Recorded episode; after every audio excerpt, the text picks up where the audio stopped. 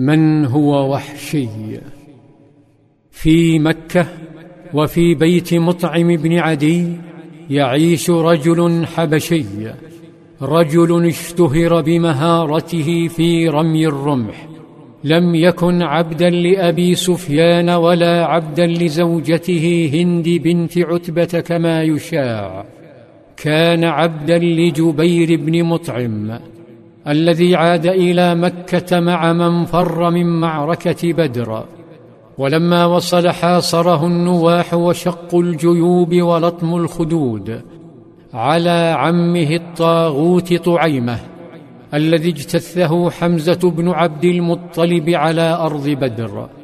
طالبت الأسرة بأخذ ثأره من حمزة بالتحديد لكن الفرصة لم تسنح إلا الآن. حيث يحشد الوثنيون جيشا ربما فاق عدده الثلاثة آلاف. حشدوه لاكتساح المدينة. قرروا ذلك بعد أن خذلهم يهود بني النضير الذين تمكن النبي صلى الله عليه وسلم من كسر خيانتهم بالقضاء على زعيمهم الحاخام الخائن كعب بن الأشرف. الذي أغرى قريشا ووعدها بالمشاركة في تدمير دولة الإسلام وقتل نبي الله.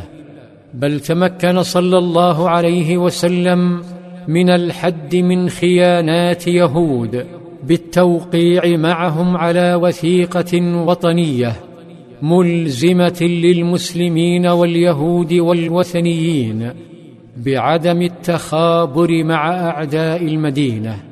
جنت قريش فزحفت لاجتياح المدينة وقتل قائدها وسبي نسائها واسترقاق ذكورها والقضاء على التوحيد.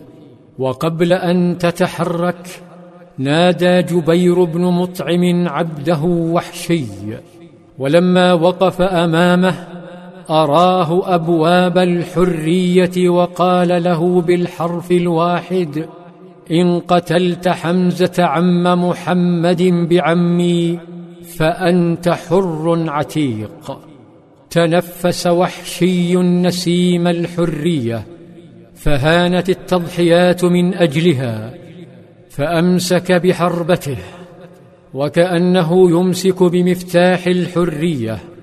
وسار معهم لا يريد من سفره سوى أبي عمارة وكأن كل خطوة تقربه منه تبعده من رق الوثنيين الذين لا يؤكلونه ولا يشاربونه ولا يرأفون بحاله.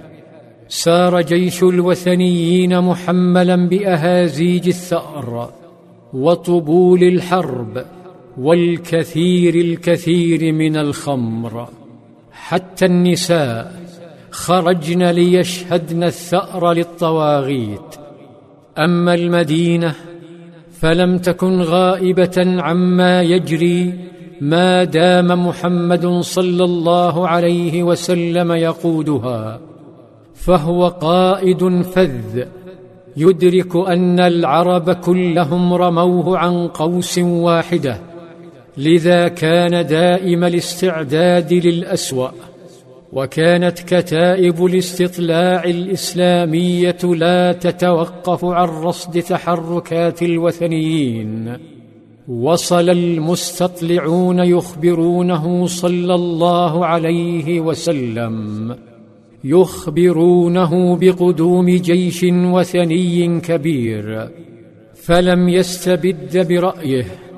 ولم يهمل رأي شعبه فهم سنده وهم قرة عينه.